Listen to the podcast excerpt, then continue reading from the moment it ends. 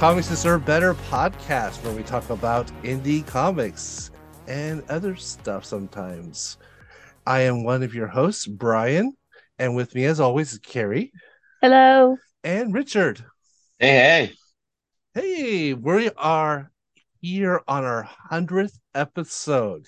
It has been a hundred hours plus because I forget that sometimes we do episodes that are more than an hour. A lot of times we do an episode more than an hour, but uh, yes, and uh, take you all the way back to July 2000, where we decided to do our first episode, and now here we are, a few years later, doing our 100th episode. Isn't that amazing? So it is. It is. In celebration, we got a new logo for the uh the podcast which will be debuting with this episode oh shit. on our socials and as well as uh on your uh, podcast feed. So hope you guys all enjoy that. Thank you winston gambro for uh, making that for us. You are awesome. And um also we are going to do something a little bit different this wonderful episode. I almost called it an issue. I always do that actually when i'm doing socials Mm-hmm. I, I I go, oh yeah, our last issue instead of saying our last episode. it feels yeah. appropriate because what what our subject yeah, matter is. Definitely. Oh, I actually um before we start, I have a really funny story. Um I got I doubt that. So that was me. so I gotta take you back to uh the week before uh before Christmas. Um my office Back was my doing... mother was alive. Oh shit that was very dark, Carrie. I have to try to make fun of stuff. I'm sorry. This is how the episode's going. Carrie derails episode 100. Go oh ahead. my goodness. Go go ahead. Yes, back in the time. Uh, yeah. Back back in that time, Carrie. Yes, back in that time. Um, my office was doing a um a Christmas uh, dinner, and um I uh, due to my schedules, get off like a half hour before everyone else does. So I had a little bit of time to kill. So I went to um, Barnes and Noble um, to buy some books. And um, when I was walking there, I that day was Friday, so I had uh, just a T-shirt on, and it was a uh, Aggrolites, uh, the band Aggrolites T-shirt, and I was wearing. I have a hat because I'm bald, and I don't like my my head getting uh too sunburnt. So I actually bought a Trilby hat. So I was wearing that and I was wearing my Aggrolites t shirt. And this guy uh, who works at Barnes and Noble is walking the other way. And he just kind of scans me from up and down, like up and down me, and goes, Someone likes ska. I was like, Oh, yeah. Even though the Aggrolites are not a ska band, they are a reggae band. But no, I, I, I took it because, like, it was pretty funny. So yeah, I guess the hat and the uh, the shirt combo uh, definitely outed me as a ska fan. That's which, pretty which funny. Is fine. So I thought it was a pretty good story. Was that funny, Carrie? It was actually funny. Awesome. It was. you know what? I know it's funny because it was funny the first time you told me. Yes. And it's funny the multiple times you've told me. Yes. And every time I hear it, I do get tickled. I do think it's funny. I wake her up every morning and tell her this story. All right. Okay, well, I'm with the show. Thank you for uh for uh, humoring me there to listen to that story. Mm-hmm. Uh, we're gonna go ahead and talk about what special things we're doing this episode. We're not doing our normal spotlights. We are doing top five lists. I couldn't think of a good top five list for everyone to do. So I basically left it up to everyone to come up with their own top five list. It's my favorite type of final assignment. as long as long as it was about indie comics, that's all that really matters. Yeah, he wouldn't let me talk about favorite uh butts in the DC universe. Nightwing. Nightwing. so Nightwing has an amazing butt. Top five through one number five through one Nightwing. okay, so um, the um, so what we're gonna do is we're gonna say what our top fives are, and we're going to start uh with Carrie and then me and then Richard, and we're gonna do all our you know our, we're gonna basically do round robin style. So we're gonna do fives and fours and threes, to so on and so forth. You know how to count backwards, and so the uh yeah, you fucking idiot. You know um, how to count. Sorry, I'm gonna be in this type of sassy today. It's like okay, so um, so yeah, um, up in a good week. So Carrie, uh, before you begin, what's your what is your top five? Okay, so my top five is um indie comic female characters from this season. Excellent. And Cool. My top five is going to be actually pretty easy for me because I already already already do this list. Um, it's going to be my top five um, comics from 2022. And Richard, what is going to be your top five? So my top five is going to be the top five books that I never would have read if it wasn't for the show. Ah, Nice. I like that. Very cool. All right. So we're going to go ahead and start. So number five, Carrie, uh, your top five female characters from this season. Uh, Aiza from Squire. Ooh.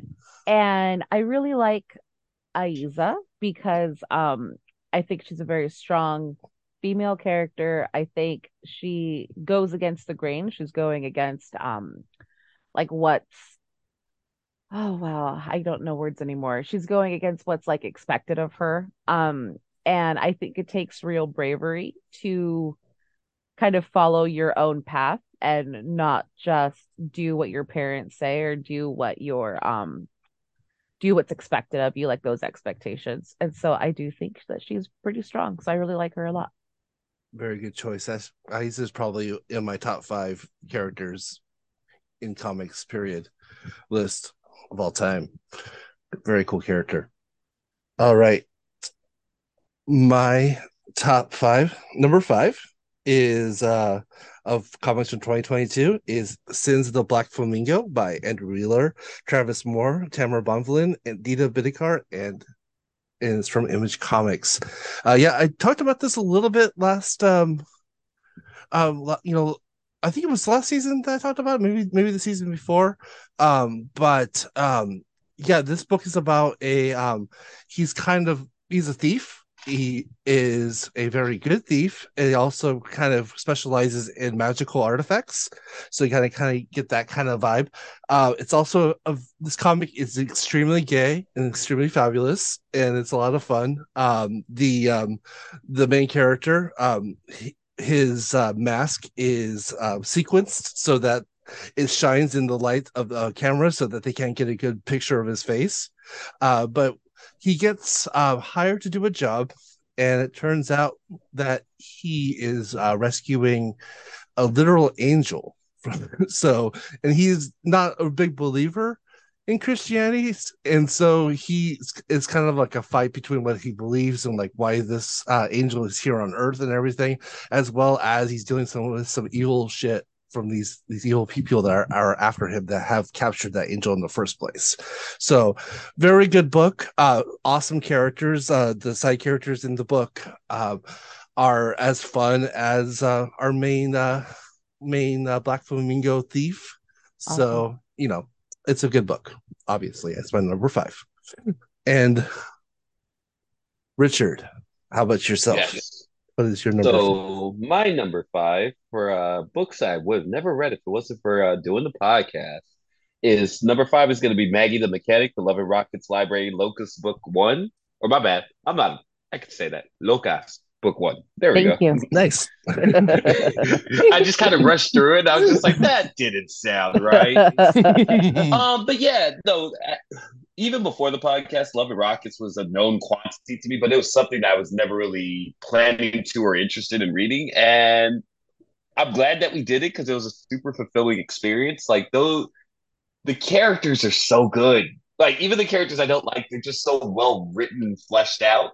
And though, like stylistically, some of the writing, especially you know on the first half of this uh, compilation, is it feels dated, just the uh, writing style that's wordier than it needs to be. But Mhm. like the actual dialogue and the interaction of uh, and some of the conversations between the characters, I'm like, oh, this feels very modern. Like you know, they're talking about things about sexuality in eight in the eight, early 80s 40 years ago that i feel like i was just like oh i don't even feel like that was in vogue in popular media until at least the late 90s and into today so just a lot of stuff like that just made it a really fun and interesting read very cool Very nice. Yeah, I yeah, I, it was a little hard to read at first, um, but yeah, wa- uh, the book definitely found its its uh, groove. it finds its legs through. but it's uh, not even i want to say two-thirds through two thirds through. Yeah, that's a yeah, that's a good. Uh, because I, I mean it's like those first two thirds are kind of a slog and like it builds and builds and then once it finally you know hits its stride it gets really really good Yeah.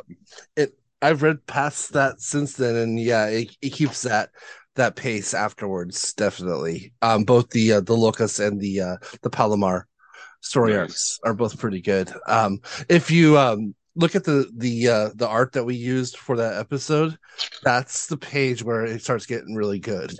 So, if you if you're wondering, so so yeah, that was kind of the, one of the reasons. Besides it being an awesome page, um, why I use that as a, as the art. All right, Very cool. Okay. What is your number four? My number four on my list is Jane, the wife in God Country. Nice. Um, I liked her character a lot because she had to choose between, um, I think, protecting her family during a very emotional time with the um our main character suffering from Alzheimer's. And um, I think she was able to kind of move beyond like her own personal needs and wants, even though like obviously like her child was paramount, but to be able to stay with the son, and I forget his name, so I'm sorry, but like to be able to stay in that situation, to work through it, to be a support to him while they're trying to navigate that time is very it was just really powerful. I think she's a silent character, but I think she's really strong. And I really uh I really appreciated that.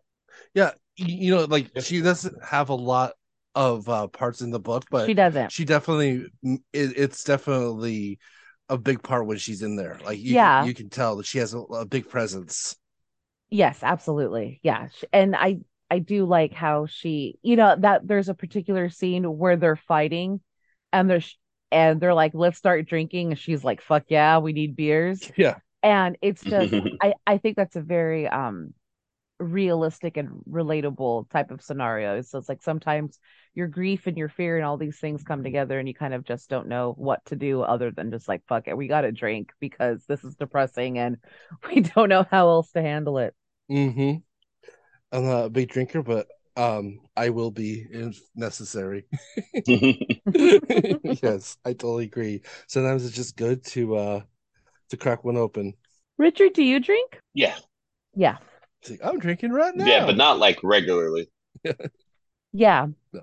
But it's like it's like if we're getting after it, I am down to get after it, and I will get after it very well and very hard. But like, I could not drink a month for a month after that. Like, I it's no rhyme or Yeah. reason. It's not like a particular stance. It's just like, oh, okay, we're drinking today, then let's get drinking, and then, eh.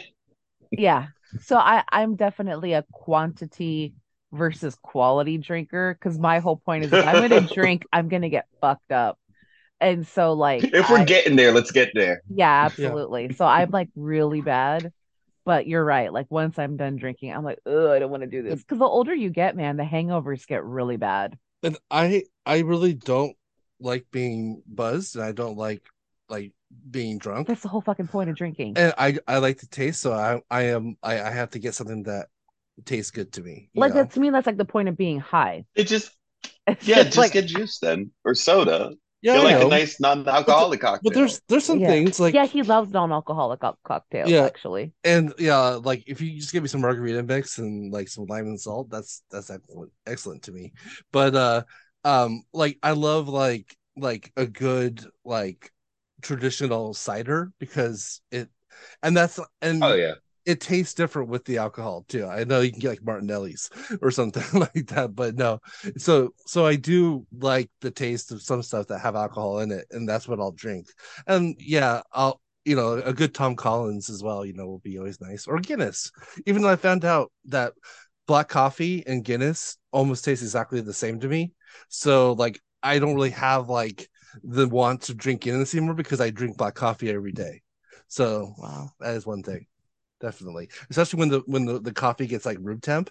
Oh man that it tastes exactly like i'm drinking a guinness.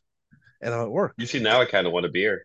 yeah so um one time when i was uh in my college years um i was um i was told by somebody that oh if you all you drink is guinness you will not get a hangover. And i'm like excellent. So, So went to the irish pub I think I had about eight or nine pints of Oh Guinness. I was gonna say, were you drinking them like they were water? Oh my god! I had, I had, and then I woke up the next morning. I had a hangover, and I said, "You're wrong." And then they're like, "Well, how much did you drink?" And I told them about eight or nine pints. And they're like, "You drank eight or nine pints of Guinness. What do you think is gonna happen to you?" Yeah. and I'm like, "Okay, fine." I wasn't that smart. That's so much beer, Brian. It was yes. So So Yeah. when I was in the in my college years, I was totally the douchebag that like I would order a pitcher of beer, but like, no, no, I don't need a glass, and just Oh, drink from the pitcher. you're such an asshole. I love it. That's so It's awesome. su- it's I, every time I think back on it, I, it's such a douchebag move. It's such a douchebag move. Like, just So give me a straw. I don't need a cup. Yeah, pretty much. That's awesome. That's awesome. I love it. Um, but okay. So, all right, is it my Yes. My your turn then? turn. all right? It is Um, your turn. number four. So I was updating our notes for our podcast at the same time. Here, let me go back to my notes here.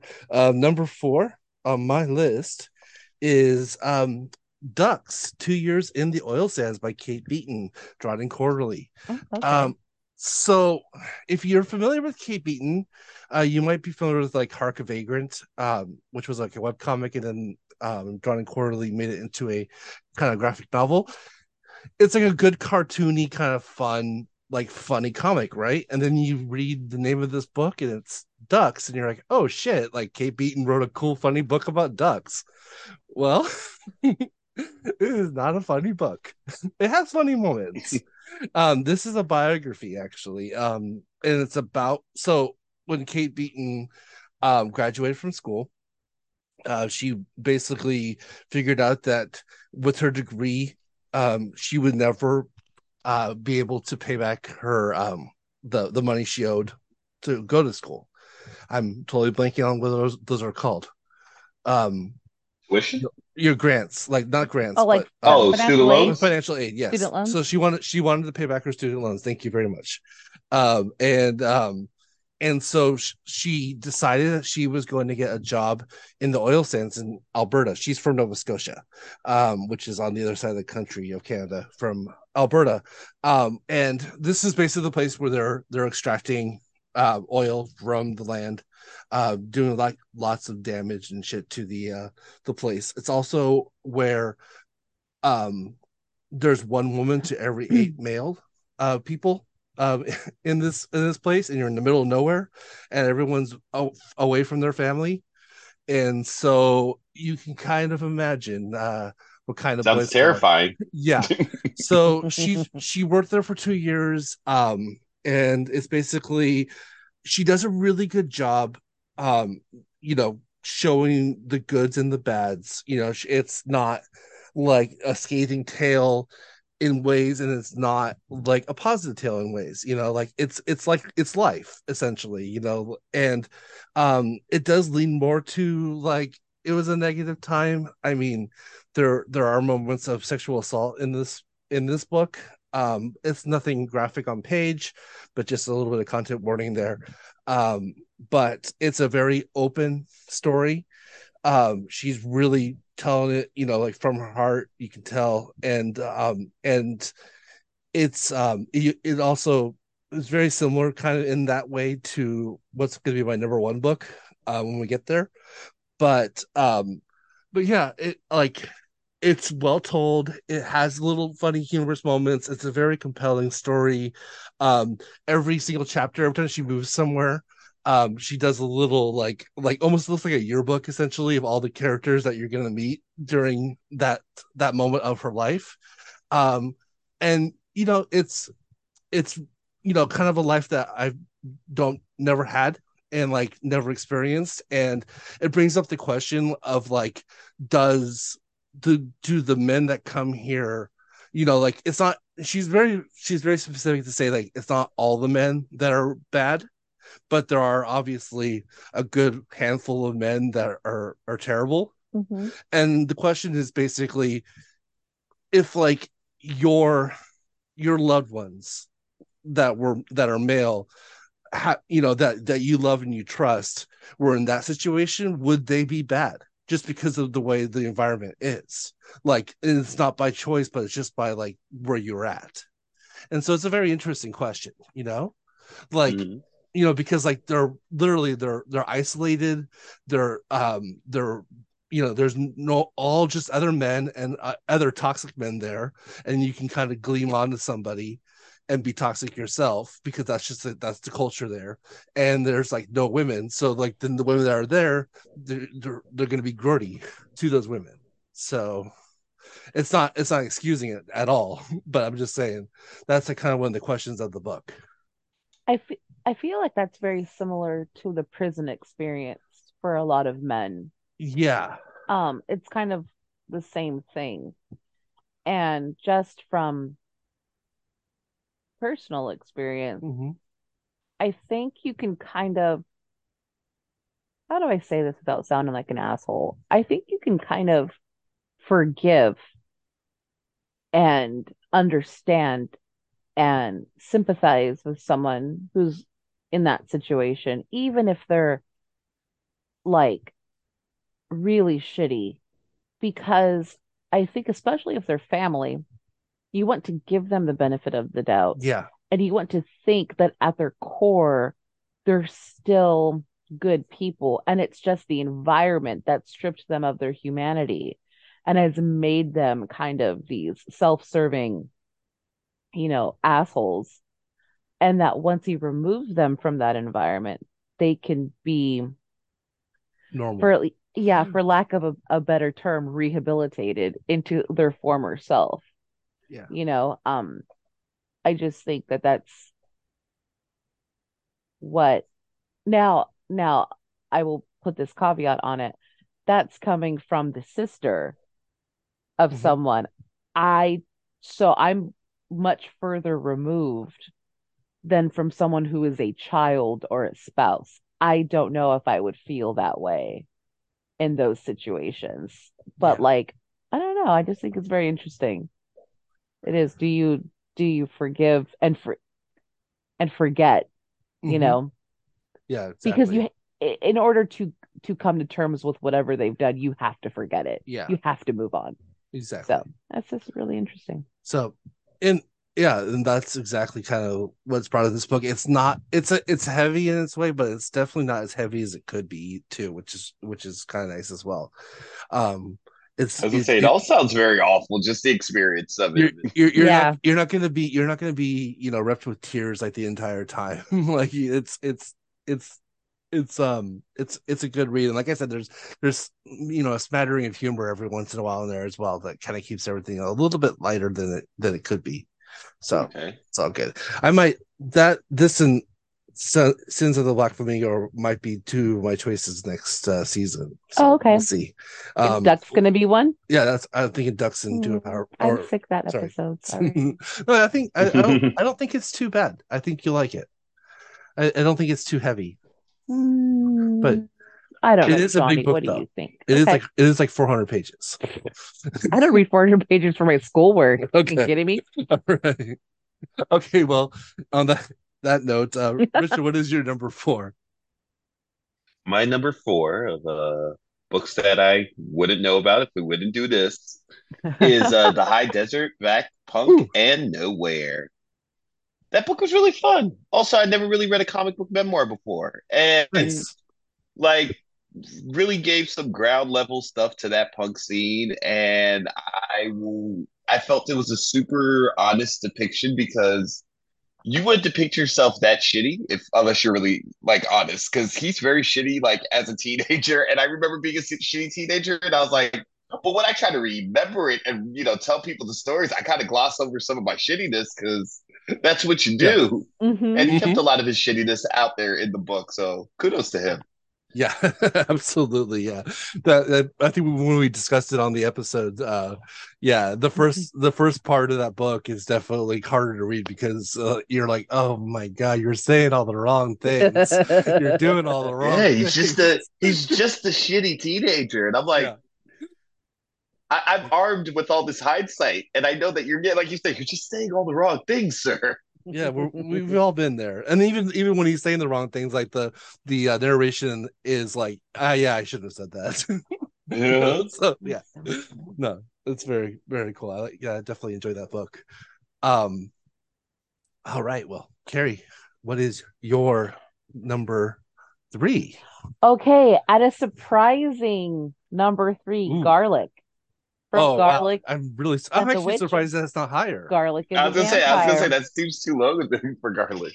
Um, I love garlic. Yeah. And, Um, and how do you like the character? Do you like the character also?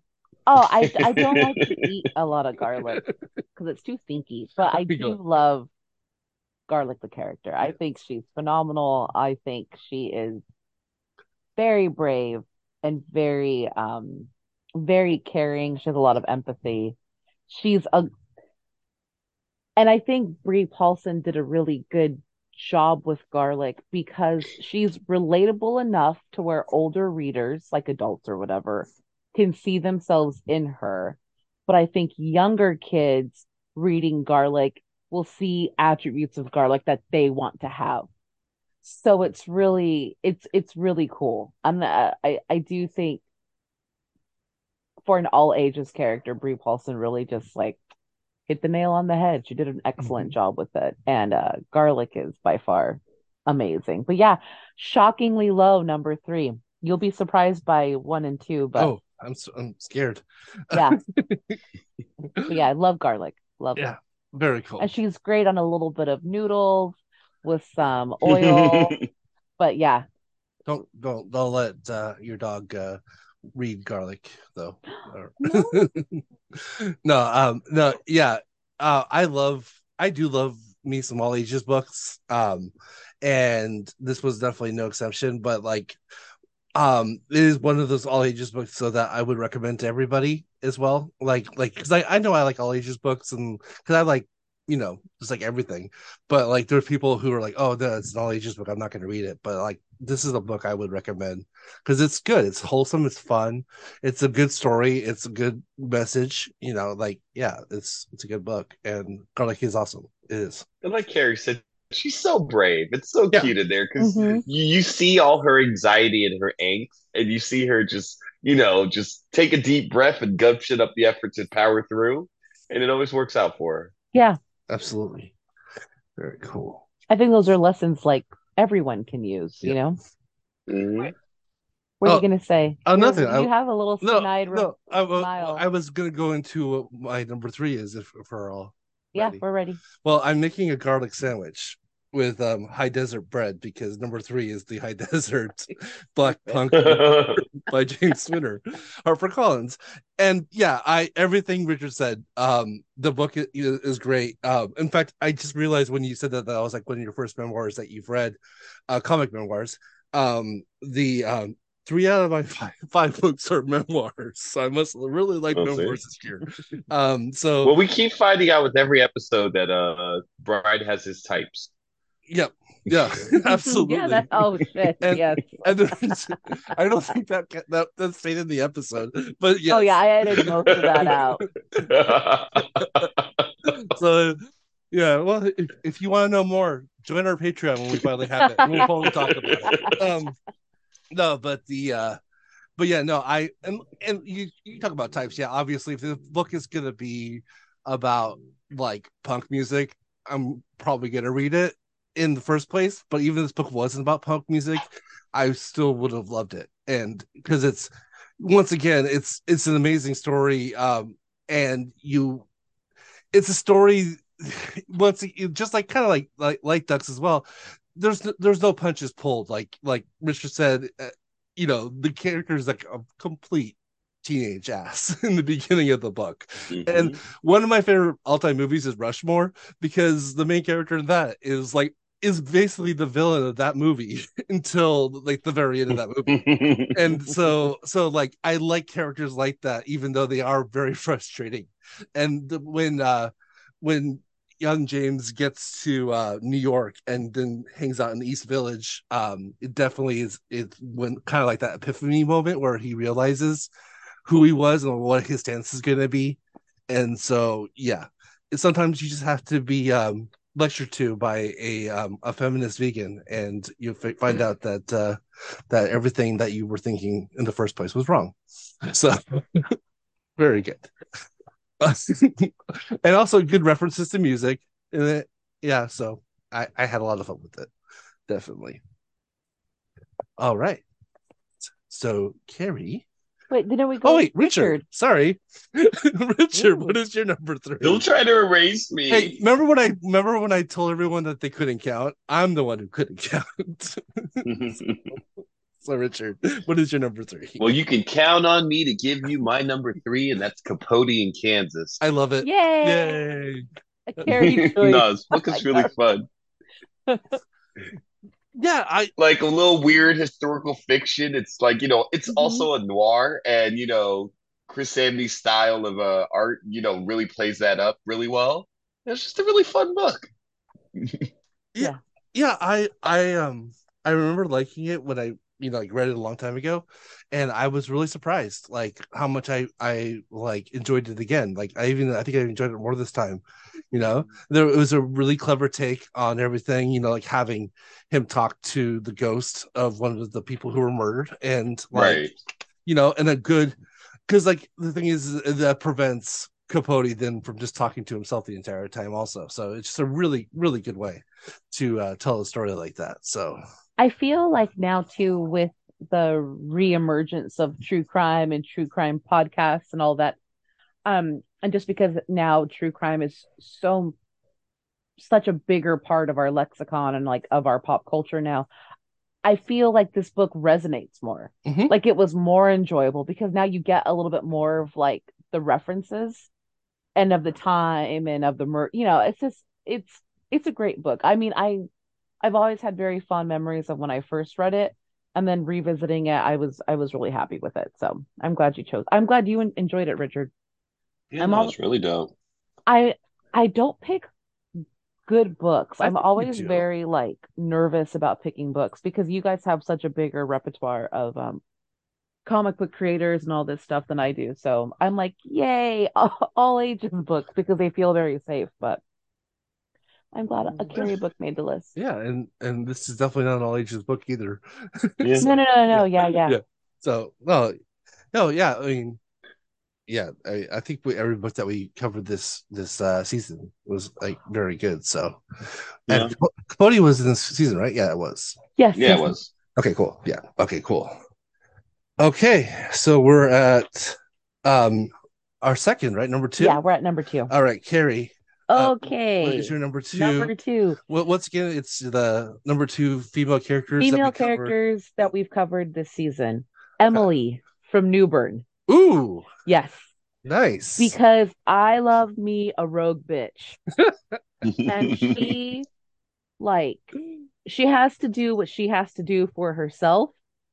And I appreciate that. Mm-hmm. I I really like her character a lot. I think she's very um I, I think she has a lot of bad qualities. I think she's conniving. I think she's manipulative. But I think also she killed that guy. oh yeah, she's also a fucking murderer. But you know, I'll def- I'll reasons. defend her. When she when she killed them, it was by accident, and then she just covered it up. Yes. Yeah. I, mean, I uh, it wasn't premeditated homicide, and I can kind no, of it was that it wasn't but you know i do like um richard's like and she's a murderer. She murdered somebody. That's also a bad quality. no, not. No I, I just i just felt like that needed to be said. Yeah. But i i did i did really enjoy reading like her character in particular especially how she works off of newburn mm-hmm. and they're kind of like their little not playful banter but you know just their little weird relationship that they're developing. And so I, I I did really like her character much more than I thought I would. I thought. I I sometimes I feel like in these types of stories, female characters can go either way, you, you know, and usually it's not the way of that Emily was written. I feel like they can either become like sexual liaisons or they're the annoying side character. And Emily fits this niche kind of personality trait of where she's got her own history and her own dark secrets and they do have a symbiotic relationship that's not sexual um, and, and, and, she's hyper competent like yes. yeah she yeah. doesn't really need rescuing she no. like no she's her own character yes. yes. and if anything newburn needs her yes absolutely, absolutely. so the, I, and you thank you richard because you brought up an excellent point. point and it's just her she felt very fresh as a written character, and I really like that a Mhm. lot. No, absolutely, and and that's like one of the things I really like about like Chip Zdarsky is that his characters are very dynamic and they're very multifaceted and like um and and also I mean sorry sorry a lot of guy writers can't really write a good woman No, and I'm not going to name names, um, or even pretend I was not going to name names and then say something. I, I um, don't expect that right here. but but Zdarsky writes a really good female character. Like she's a real person, Yeah. and like she's a very dynamic person. And it's pretty awesome. even when I was reading Sex Criminals, like Mhm. I I mean I stopped reading it just because I I I do that, but um even though that's a very fantastical Yeah, and like not realistic thing, like that whole backstory, that the main female character was so well developed, hmm you know, and had her issues and yes, yeah, there is. was y- you know, with a fully fat like a fully faceted like human being with like with everything wrong. Mhm. But she wasn't I, I I think sometimes even when a male writer tries really hard to give like these fully fledged character like um qualities to women they they sometimes still feel like two dimensional like they don't feel like fully fledged out and they don't feel real Yeah. and uh yeah you're right Chip Zdarsky writes excellent excellent female characters so yeah, he helped d- definitely develop like sex criminals with Matt Fraction on, and so like I definitely I didn't oh that's right because he's the artist but the on that thing one is, uh, sorry No, no, but the thing is, though, is that I didn't think it when I read Sex Criminals originally because I hadn't read Zdarsky by himself. But you can definitely tell that they worked on it. yeah it felt very much like a collab it Yeah. didn't feel like just fraction because, like, yeah, you you see now, like after what, what Zdarsky has done, um, that that he definitely there's a lot of Zdarsky flavor in that book. yeah I actually absolutely have have you read Sex Criminals by any chance, Richard? No, I've never read it. I've We- always Sexy. Ooh, I might have to do it. Um, as a as a choice because that's a really good book. Yeah, And it is actually really Yeah. good. it it, it, it and they fuck a The- lot, which I love. the entire the entire story is really good and it really dives into stuff and the back matter's hilarious by the way See, I never read the back matter. yeah so like Oh no, wait, yeah, yeah, because they would field sex questions. yes they would yeah yeah, in a very funny ways yeah. I remember that. That Yeah. was really funny. so um but yeah very very good book um and so so it's definitely de- oh sorry sorry richard what was that No, I was just gonna say I'm game to check it out. oh yeah we're uh, i might we might have just chosen my three uh books that i'm doing the next uh, Um, all right. So, uh number two for me um is uh for best comics of 2022 is uh Do a Power Bomb by Daniel Warren Johnson and Mike Spicer from Image Comics. Yeah. that oh man. So yeah, Murder Falcon was great. I didn't think you know, like I I had a feeling that Daniel Warren Johnson was going to be up to his antics a little bit in uh um and do a power bomb when I started that book. Uh but I didn't expect it as heavy as it got. Um what I'm talking about basically is that um Daniel Warren Johnson in Murder Falcon is writing a book about a crazy like macho um um Falcon like slash cyborg that kills that kills monsters while the power of metal and basically makes him stronger. Yet it is one of the most heartfelt emotional journeys that you've ever read in a comic. And so I'm like, this book's about wrestling. Yay, it's gonna be fun. It is fun. but holy shit, does a gut punch you in the fucking gut where gut punches usually happen. And with after the after the second issue, at the very end of the second issue, you're like, there it is. I can't breathe. like, thank you very much, Mr. Johnson. You just punched the air out of me. Um, but yes, um, it is extremely good. Uh, it definitely will bring some tears to your eyes. Um, oh God, he, he writes humanity so well, like, and and like is able just to sprinkle in some like crazy stuff, like in like books that are silly and fun. I mean, yeah, I didn't think this book was going to be the way it was when I read it, even though I did you know, like I said, I had a feeling there was going to be something like that, but not to this magnitude. In fact, I might actually rank this book over Murder Falcon, which is wow. Like, Murder Falcon's an all-time favorite. So you have a shirt of Murder Falcon. I do, and I almost bought a a do a powerbomb one, but didn't have my size. Oh, so oh, um, all right, but yeah, um, yeah, that that's definitely another book that I'm gonna might have to make you guys read in the future even though it's heavily emotional. I'll make sure that we don't do um, anything else emotional around that time either. So we'll see.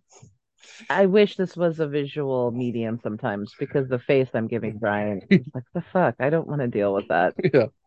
Oh, I think I've told you the spoiler already. So yeah. Oh no, you totally have, yeah. but I don't. So. I'm gonna need a break. It wasn't. It was like Murder Falcon, where I just let you all read it without telling you what it was oh, about. Was horrible. I'm so sorry. That was um, quite the swerve in that yeah. book. yeah, for sure. Yeah, it's like wait, oh, what? swerve is such a good word. It is a good word. I Definitely. Word. We're gonna swerve into Richard's number two. okay, so my number two of uh, you know books I would have never read until we did the show is uh Cheer Up, Love and Pom Poms. Oh, and it was just a really cute, like coming of age book. I really liked it. That yeah, and it like tackles a bunch of I don't want to say difficult subject matter, but subject matter that people have difficulty talking about. And it does it all in like a very clean, neat package. It shows different perspectives. You see people being assholes on purpose. You see people involuntarily being assholes because they're just trying to figure things out, but you know they're still trying to be polite, but they're getting it wrong. And yeah. I just thought it was really well done. Yeah, like sometimes overcompensation is is as bad as like you know being an asshole essentially. Sometimes yeah. you know like because like you know in like the main character or one of the main characters of the story is is trans and they basically just want to be treated like a human being. They don't want they don't want special you know like treatment. They don't want like people to like dead name them or do bad things to them. But and but in like and that's kind of like both of those things kind of happen to them during the story. And and then you, and then it's kind of like oh wait it's not like you know like like oh i'll hail the trans person and let them do whatever they want to because they're trans and they don't want that as much as they don't want someone being an asshole to them so it was yeah, yeah. it's a really good story. And and oh, I forgot her name, but the um the the, the very surly girl. oh yeah, she was great. Oh, the friend. Yeah, the yeah, the, she was great. The friend slash the, the second lead. I can't yeah, remember her lead. name either. Yeah, yeah, she's awesome too. So like, yeah, they, these characters are are fun. Um, I it was very that book also was very similar to um a series I read called The Avant-Guards, which is about this um like all girls um liberal arts school that that uh, one of the um the characters decides that she wants to start a, a girls basketball team and, and for oh the college God. and that's a lot of, a lot of fun as well. So um sure reminded me of that book. It's funny. But it's good. But yeah. All right. That is uh, awesome, I awesome. a surprising number two. Yeah, Richard really took us back with that one. Yeah, that's an, that's an oldie but a goodie. Yeah, exactly. Good. Yeah, I mean, not that it's, it's not a bad, you know, it's not a good. Oh book, no, no, no, no, no! I'm not I saying that at all. Totally kind of forgot that we did that book a while ago. All right, well, number one. It's time for our number ones. Okay. So, Carrie, you go first. Top number one of my top five indie comic female characters from this season Erica Slaughter from Ooh. Something is Killing the Children. Oh, oh yeah, she's awesome. fucking badass. I have a crush on her and I want to be her at the same time. She's she really fucking cool. She's such a badass. Oh my god. She takes care of shit and she treats children like they're actual human beings and she believes kids. Yeah. So uh she's yeah. my favorite. It absolutely amazing character. No, um yeah, I I love Erica Slaughter is like from like the first issue of reading that book, like and then continuing on. It's like one of the best characters. Oh yeah, in, she's awesome. comics period and also really cool look i mean like with the uh like the white tank top and the um and the the black mask the giant eye? And yeah mask. and the giant eyes and and usually a machete or two. So i guess i'm up to my number one here. Yes. Okay my number one is it's lonely at the center of the earth by zoe Thorogood from oh. image comics also. I have little image comics at the at the end here. Um yeah, I talked about it a few weeks ago. Um, I just had read it, and yeah, it's it's not only is it a great memoir book, but it really deals once again with some amazing, well, uh, it amazingly deals with some terrible things and like dealing with like fame and yourself and like your depression and like and like how how you move on and go on to other things. Hmm. It also does something I always talk about ad nauseum things I love in comics where it just fucks with the comics medium. You know, just like and like there's some really special stuff in these in these books, in this book, rather, on these pages, is what I meant to say. And um yeah, like um for a software effort, like absolutely hit it out of the park. I mean, like impending blindness of billie scott was a really great book but this book just like really just exemplifies like what sh- what we are getting out of someone like Zoe Thorogood as a writer and artist. So awesome. Loved it. Definitely. And number one for Richard is Oh, number one for me is The Book of Human Insects. Ooh. Ooh. Yeah, that book's fucking weird. Yeah. Like of all the books that we've read on, since I've been on the show, we've read like I've read better books, I've read worse books, but no book that like I'll just be sitting, you know, in my day and it'll just pop in my head. And I'll be like, yo, what the fuck was all that? I, I, don't know. It just it just stuck with me. It was really weird. It was really cool.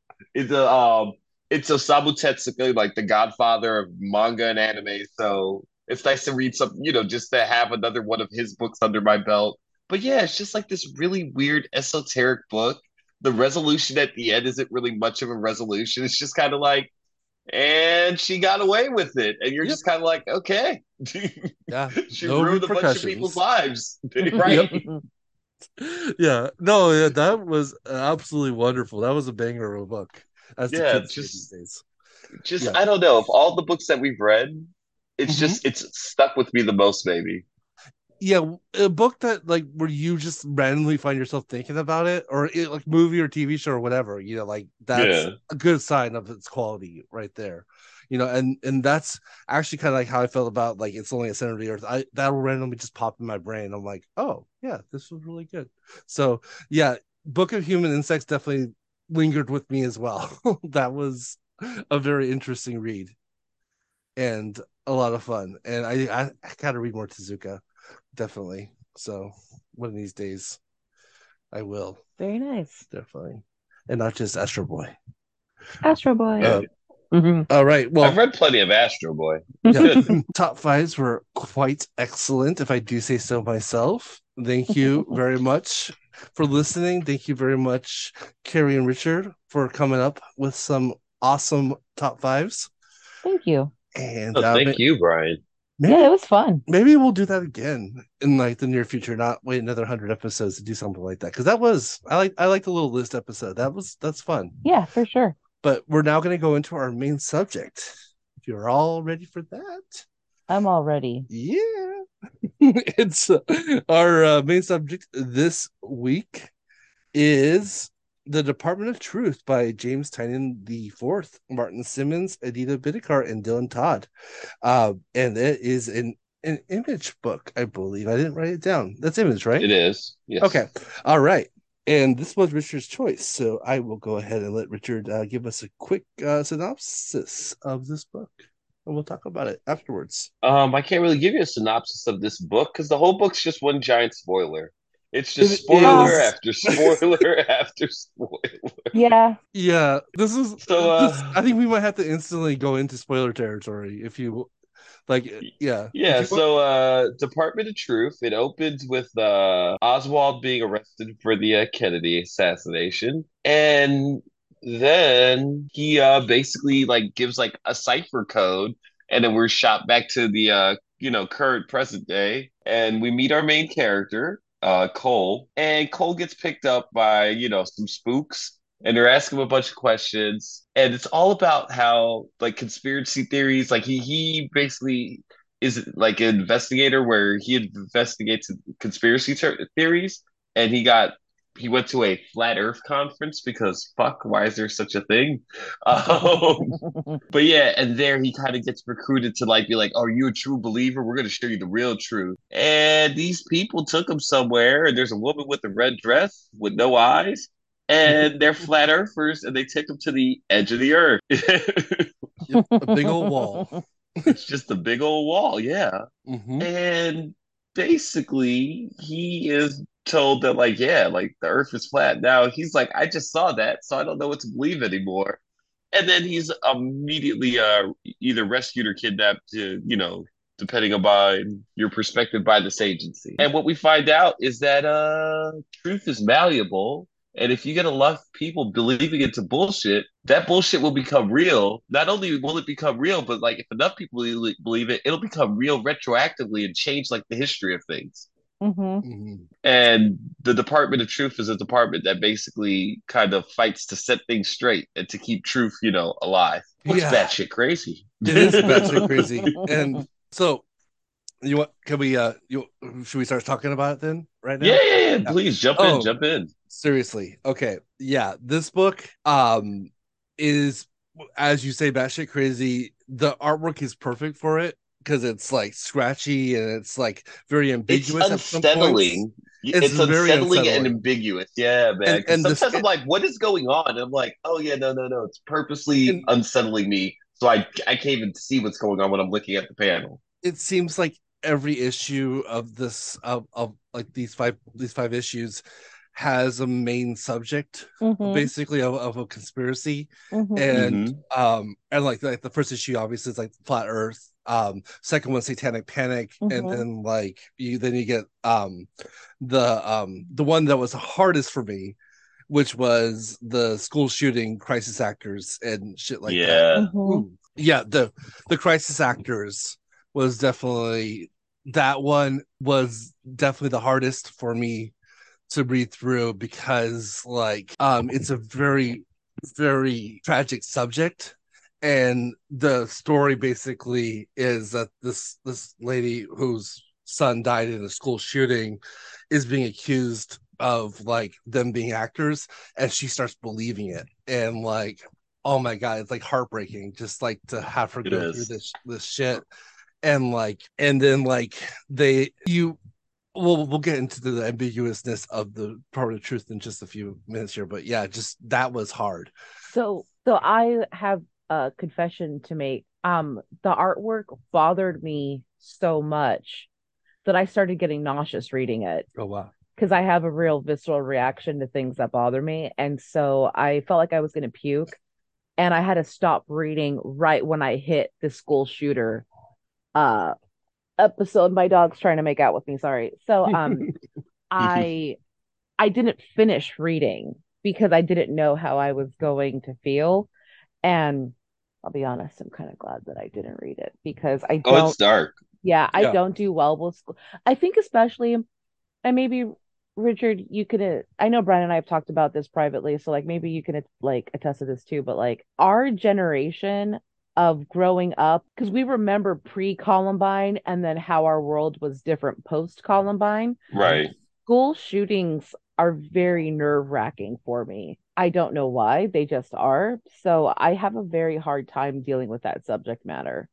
And uh I yeah, I pieced out as soon as we hit that one. I was like, yeah, I feel like I'm gonna fucking puke anyways. This is not necessary for me to keep reading it. Mhm. But No, um totally understandable. the the artwork is so fucked up.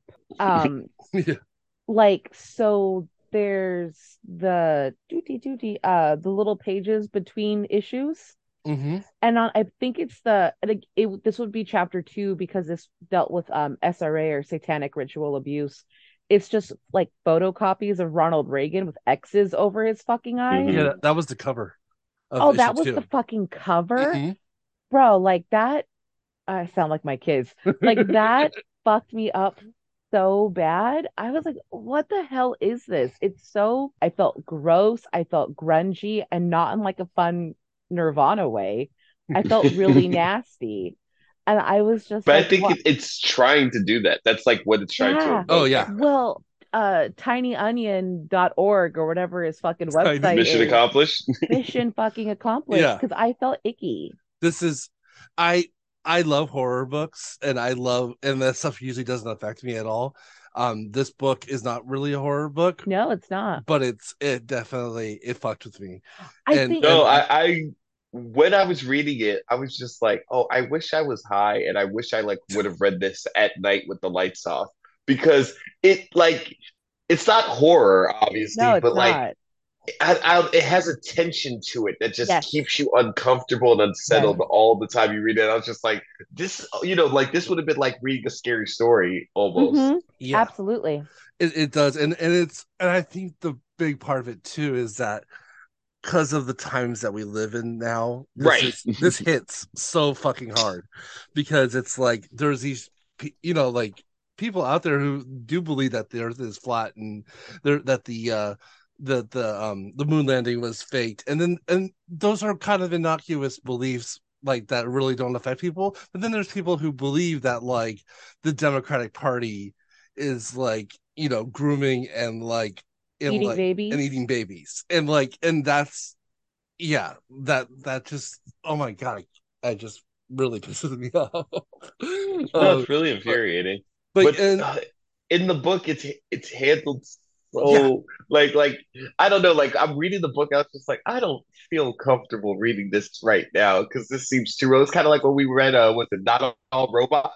And I was Yes. just like, nah, this, little, Yeah. this is a little bit too Yeah. close to home, and I don't know Yes. if I appreciate that. yeah Yeah. and the third uh the uh in the third book there's the mention of like George Soros being like behind Oh my Yeah. god, that's like fucking talking to I was, family. I was gonna say that there's I have family members who have told me that in the past that George Soros is behind all these weird conspiracies, and so I'm like, oh fuck, James Tynion, get your cameras out of my house. So I have to ask, what are books four and five on? um, four is about the Uh, conspiracy um, of like the presidency, like basically Yeah, that it's the birth. It, but it's the birther conspiracy. But then it spills out that like, oh no, it goes all the way back to the Kennedy assassination, and that since the Kennedys wouldn't do what these people wanted them to do, they had them killed, and basically they've been selecting every president since uh, the Kennedys. Yeah. Okay, that is straight up like what my dad said the other day. I like the conspiracy theory he believes in. yeah. So and and then oh um, boy. yeah, like that basically um, wild. that Yeah. Dul- James Dulles, the um the Secret Service, right? I think um he CIA? was oh CIA, thank you, yes. He was uh he basically um had handpicked like Bill Clinton and Bush and everybody basically to be the next presidents and uh including um basically having Obama um who was born in Kenya in this this conspiracy uh, have his birth certificate switched to Oh. Hawaii. Yeah, so the whole birth thing, like Richard was saying, Yeah, yeah, yeah. you know, so like, yeah, it's um, and and, and it also kind of has to do with like the conspiracy of like the fifth estate, like, well, that the media basically the the you know is is controlling things Oh, as yeah. well at, Okay. at the same time, and you know, so and then the fifth book is oh gosh what was the fifth book um well it originally starts with one of my favorite conspiracies that's funny that i couldn't remember this at first because this is like one of my favorite it's totally i don't believe this it's it's It's totally just like a fun it's thing. just funny um the denver airport conspiracy Mm, right, right, right. about lucifer the blue horse with the red eyes Yeah, yeah. and that yeah. the lizard people live underneath in bunkers and that it's a swastika that is uh their their their uh fields make a swastika, and that that's where the Nazis live. And Yeah. yeah. Uh, I'm already annoyed. Sorry. yeah. So so it deals with like lizard people. It deals with Nazis. It deals with um, which Nazis are definitely not a conspiracy theory. No, and uh, and then, then uh, it also deals with um, with like um, you know, once again, like a hidden agenda essentially. And the Denver airport, it's amazing. It's so weird, and I love the fact that the, the Denver airport now owns it, and they have advertisements about like lizard people like telling you where to go yeah. inside like the airport. Like, yeah, don't go down this way. That's where the lizard people are. Go Yeah, this way. fucking fun and Yeah. stupid. It is. I think that's kind of the interesting thing about like conspiracy theories is that I think for a lot of us who consider ourselves like sort of smart, conspiracy theories are something stupid and funny to kind of talk about when you're high or you're a drug. Like, oh, if you believe, like, right. what do you believe? But then, like, there are, like, you have to remember that there are people who are actually like 110% dedicated to the ideology of a conspiracy theory and they absolutely believe it. Anniversary of 9 11, I go down a horrific rabbit hole of looking up 9 11 images. Don't ask me why. I'm a fucked up human being. But, like, I also like will look up specific images of jumpers because the idea of um uh of the whole of like the sub conspiracy theory of like did people jump that day? Are they consider are they considered jumpers? And like it's this whole thing. But then you find like the 9-11 truthers and you can just go down a rabbit hole and you're like oh there's people that believe a lot of crazy shit online and the scary thing is to me personally is that with conspiracy theories you can disseminate the information so much more easily than you could 20 years ago Yeah. you know and so it's we can think of like these cultural zeitgeist like type of um you know events throughout like modern history and you're like okay the JFK assassination kind of created the idea of conspiracy. That was the yeah that was like the original one That It was the first time that people had proof that Yeah. the government was lying to them. Absolutely. And so and then it's like so it says all these different things and you're like, "Oh, so funny to a. And then to me it gets very serious very quickly. Yes. I don't know if that's like the right way to say it, but it, it does. It makes sense because like it's it's it's like funny and silly, but then you're like, oh shit, there's people that actually think this is real. And then that's where it gets serious. Yeah. Because like I mean, if you think about like um like psychic energies and like how we're all kind of like if we give Mhm. enough credence, like if enough people believed in Mothman, like Yeah. if enough people believe in cryptids, maybe Bigfoot really does exist or whatever. Yeah. That's but then it's like it's the ex- you apply that exact same theory to conspiracy theories and you're just like oh shit like Yeah. what if it really does fuck with shit and then it's kind of scary like these silly people are actually have the ability to affect our world. yeah and what have they Mm. already, and what have they already affected that we didn't know about you know like because things have continuity has changed because of, of stuff like this yeah um really really quick just to jump back with the artwork um what i really like about it is that it is really scratchy it's really like it's really rough but there's points where especially when the portrayal of the um the no-eyed lady in red who is like one of the biggest i think it's going to probably be one of the biggest players in this book because um Mhm. definitely is is is the root of a lot of these conspiracies she is drawn uh, smoothly Mhm. like she's like the Mhm. one thing that looks real in this book hmm like Yeah. yeah like there's there's so much clarity to this person who you are led to believe and you know are, are being led to believe that she's like the the the source of like all the falsehoods so that and the black hat guy and uh and so it that that's really interesting kind of like that uh you know like a juxtaposition almost of like using a smooth and clear clearness for the most convoluted character yeah. in the story. Um she's scary. yeah definitely. Mhm. and uh, there's a one scene um where they they show the Kennedy assassination and she's in the place of um of Jackie. Um yeah that that's a very very uh like like scary looking. Yeah, image. I I just Yeah, this the, the the the artists did it their job. I'm glad that they traumatized me. this is a good. This is definitely a good book. Um, at least you know I I, I feel like it's a good book. Oh, it's excellent. Um, yeah, Yeah, but it's really good. it- it's it, yeah, and it's purposely a hard read, and it, it is definitely a hard read. And one thing that is nuanced and the last issue, which I think is really interesting, is that is the Department of Truth actually the good guys in this book? Bitch. Because like because Cole meets the black hat guy. Like, because it turns out that they've been following him. They've been trying to. They're gonna. They were gonna recruit him uh, because of the whole satanic panic thing that he was involved in um, as a kid, and that's why he was allowed to go on that that plane in the first issue because they were planning on recruiting him before the Department of Truth recruited him. Mhm. And so he visited him and basically was like, You're on the wrong side because, like, why is it up to these people to decide that majority rules, you know, when it comes to like reality, essentially? And Yeah, and he was like, basically, isn't uh everyone's bullshit truth? Like, shouldn't it, you know, like, Yeah. should it be a democracy for for truth? So that, like, yeah, for people, a bunch of people want to believe in bullshit, that's the truth now. Yeah, and then also Cole is forced to kill some uh two two reporters in the issue before. And so he's That basically his like husband knows. yeah, yeah that the two people that, that his husband knows because because his because his husband works for the uh for the newspaper that these two people work for Yeah. and so um and he's like how many people have we made you kill you know like and at the time like you don't realize like like he doesn't know cole doesn't know at the time that literally this guy just came back from the bunker in denver and had killed everybody in the bunker before he left. So he he literally lies to his face and says like oh we haven't killed anybody but yet you were forced to kill two people. How do you feel about that?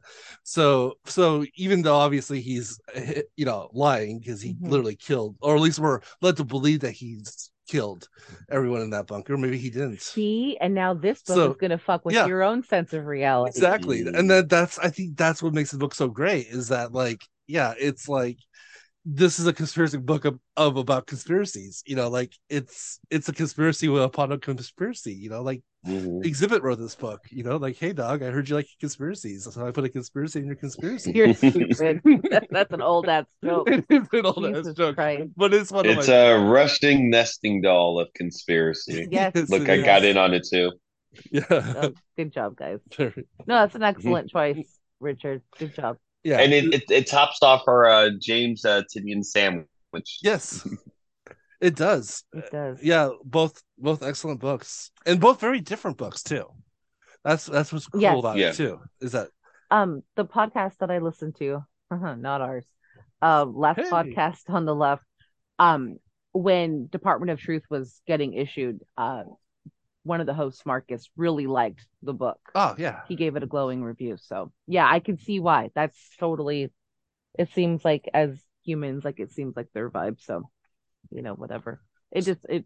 The Ronald Reagan pictures really, yeah really jacked me. and and then also i mean i know it's kind of like a cliche when it comes to this stuff like that but they have like pictures of famous people um like in in the book and then their their eyes are like blacked out like redacted like where you so you Mhm. can't tell Yeah. who they are in quotation marks and like and like they have like one of like bill clinton and they have like one of obama and stuff like that and like that stuff yeah it's it's a little It just- unnerving it's- i have a, a actually a quick question what is your this doesn't have to be uh, the the jfk conspiracy that you believe in. What is like your favorite JS, JFK conspiracy theory? Do you have one?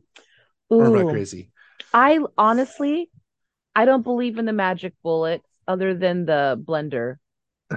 Um, but I do like the theory of multiple gunmen, hmm like the the double, like the two shooters on the hill. Yeah. Um, I do think that that is fun because I, I do like the idea of like multiple people trying to kill JFK. hmm Although I don't think that he should have been shot.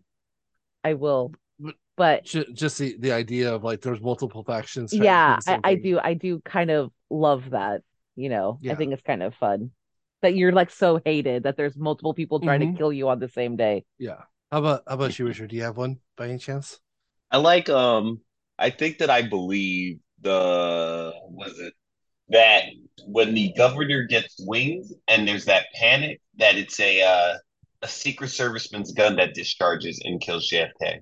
Yeah. So my that is my I believe too. suggestion, dearest Richard, and any listener who's interested, please check out.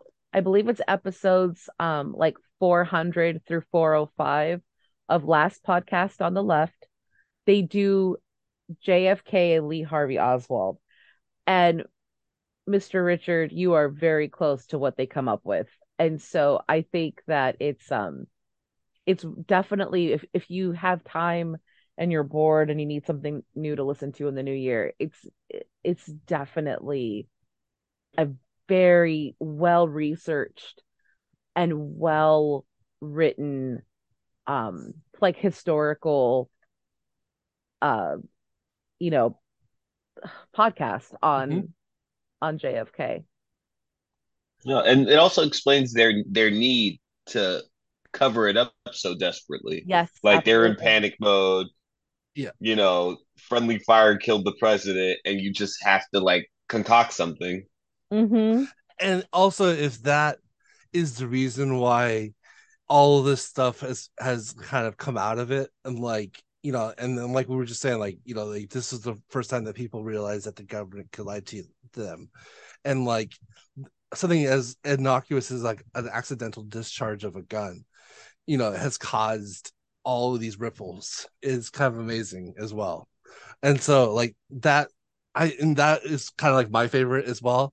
I also love the um just the whole idea of what state um what state was uh, jfk killed in? He was killed in texas, right? Yeah, Dallas. who was the governor of texas before he became vice president?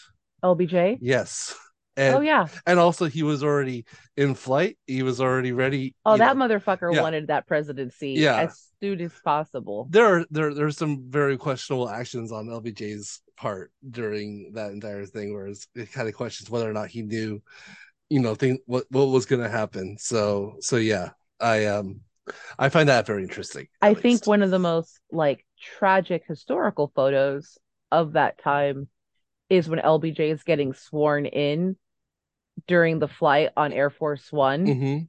and Jackie's standing next to him and she's literally wearing the dress with all the blood spatter Yeah. and like brain splatter on it and she has to wear a coat to cover it up as she is visibly in shock like she should have been in a fucking hospital Mhm. like she should not have been on a plane it's just really uh it's really interesting. it, i i i do love the jfk I love the zapruder film i love the fact that it made freddie Prinze senior commit suicide.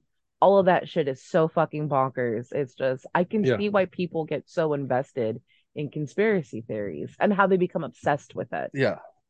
you know? The um i definitely uh comic book wise uh the second story arc for um for uh what's it called? Uh the umbrella um the umbrella uh, Academy? academy? Thank you the yeah the the second volume of umbrella academy um kind of deals with like the kennedy assassination. And then also um there's the matter of oswald's body uh which was a book that uh i carrie i, I had you read like the first oh yeah that was and cool. that that that's another cool, cool book to read if you're into like all this conspiracy stuff. So yeah but if you are into this conspiracy stuff even if you're not i would say definitely check out uh, department of truth because it does hit hard because of our modern times but it's a good read. I and I, i'm actually really excited to to continue on because i want to see where all Mhm. this batshit craziness goes. Definitely. All right. Very cool. Any final thoughts or? Mm-mm. thanks for the fun episode boys. I enjoyed it. Yeah. Yeah. happy happy 100 Thank you, Carrie. Oh, yeah, happy 100. yeah, yeah. Comics deserve better. we're triple digits. We're triple fucking That's digits. crazy. And we just have to do 900 more episodes. We'll be quadruple digits. No thanks. We're gonna do those Oh 900 my, episodes this year. No. No. no. All right. Absolutely not. well okay so just some some real talk. Real, real talk with brian. Um so uh we are gonna take at least our normal three week um little vacation that we do uh between after every 10 episodes uh before we we come back with episode 101 um but it might be more um depending on how things are going um we've had some kind of like personal Can I just say it? Because do you, do you want to say I don't. There's like ten people that listen to this, so a little boring 10, but- but okay. yeah. So um, my mother passed away on January seventh, uh, from a very quick illness, like literally a couple of weeks. So, uh, if you hear me make weird jokes, that is why. Um, I'm kind of going through it. I I I need to probably up all my medications, and um, we now are taking care of my father. So, if I uh make weird comments, that is why. And also, um, I may I may personally be taking a couple of weeks off here and there just because it's kind of difficult um with working and trying to finagle my dad. So that's Yeah. it.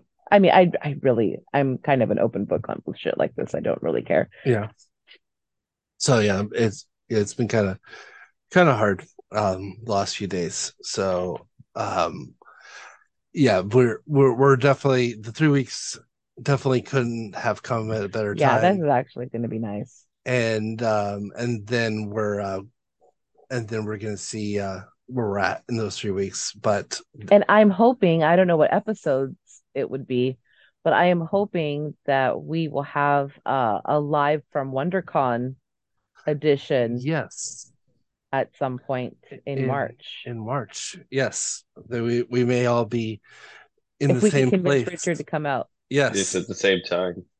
yep definitely. So, Yeah, I'm gonna keep my fingers crossed if I can get those days. I know.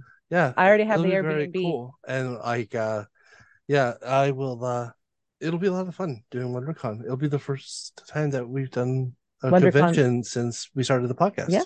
so yeah it'll now we're part of the industry. Oh my god. No we're not. Okay. So all right. Well with with me being crazy uh thank you everyone Yeah, once again thanks so much. you guys are awesome uh, Thank you. yeah, if you're all listening to us up to this point, um, you're my favorite people in the world, and I will buy you a beer. Love you, mean it. Yep. all right. So I'm I'm definitely not padding right now, trying to find my notes. I can't figure out you what think after 100 fucking episodes he would remember what he says? I, at the I forget my middle name. end? Oh my god, can I tell you something Oh really funny? gosh, yes, we have to talk oh about. oh oh oh just really quick really quick so so yes um i think one of the best things sometimes you have to laugh at tragedy like especially when funny things happen because you're just gonna start crying if you don't Mhm. just like kind of what carrie was saying earlier um so we went to go visit carrie's mom in the It was hospital essentially to go say goodbye. yeah um we we had to give the names our names to the uh the per the person at the front. And i you know i told her my name was brian stafford and I, I put my little visitor badge on and didn't really realize it until we got to the car after we visited. And carrie looks at my badge and she sees it says braun stuffer b-r-a-a-n-s-t-u-f-f-e-r Yeah, that Braun little Stuffer. over oh So that is my new- receptionist. that's my new persona and i'm like oh no no no mr stuffer is my father just call me braun yeah, it was pretty funny. so so yeah that i i was definitely tr- tossing those visitor badges as soon as i could get rid of them but this one i kept Yeah. because braun stuffer will live on forever so all right well with that i did find my notes. So yay. And uh, so we have reached the end of the show. And um, thank you to everyone for listening to our show as always. And then we're on instagram twitter and Goodpods at cdb pod. Uh, book clubbers friday we will tell you what the next episode is. Uh, maybe not the next few weeks but we will tell you once we come back. You'll you'll know. And uh, we'll tell you what book we're going to read um that's going to be on instagram. And comments are better at gmail.com drop us a line. Talk to us. Tell us what you think about the books with about the show. You know just you know talk to us. Let us know what's going on in your life because we are interested definitely. And um our website sucks. I'm not going to talk about it. And uh richard where can we find you? Um, uh, I'm at TopCat360 everywhere on social media. Just doing right. stuff. Excellent. And um, Carrie, we're oh, I'll, I'll be talking oh. about football playoffs. Football's yes. unethical. We probably shouldn't watch it. Miami made it to the playoffs. yes, awesome. but but it's all it's all bad. It limped into it, but yeah. So we'll see how it goes. Um, and uh, as always, Carrie can also be reached at the uh, comics are better Gmail uh, email address. I said that like I was 60. Okay. Um, and then I'm at Brian underscore CV on Instagram. So for Richard and Carrie, I'm Brian, and this has been the Comics Are Better podcast. And remember, comics are better, and everyone deserves comics. Bye. Bye. See you Bye. soon. Boop, boop, boop,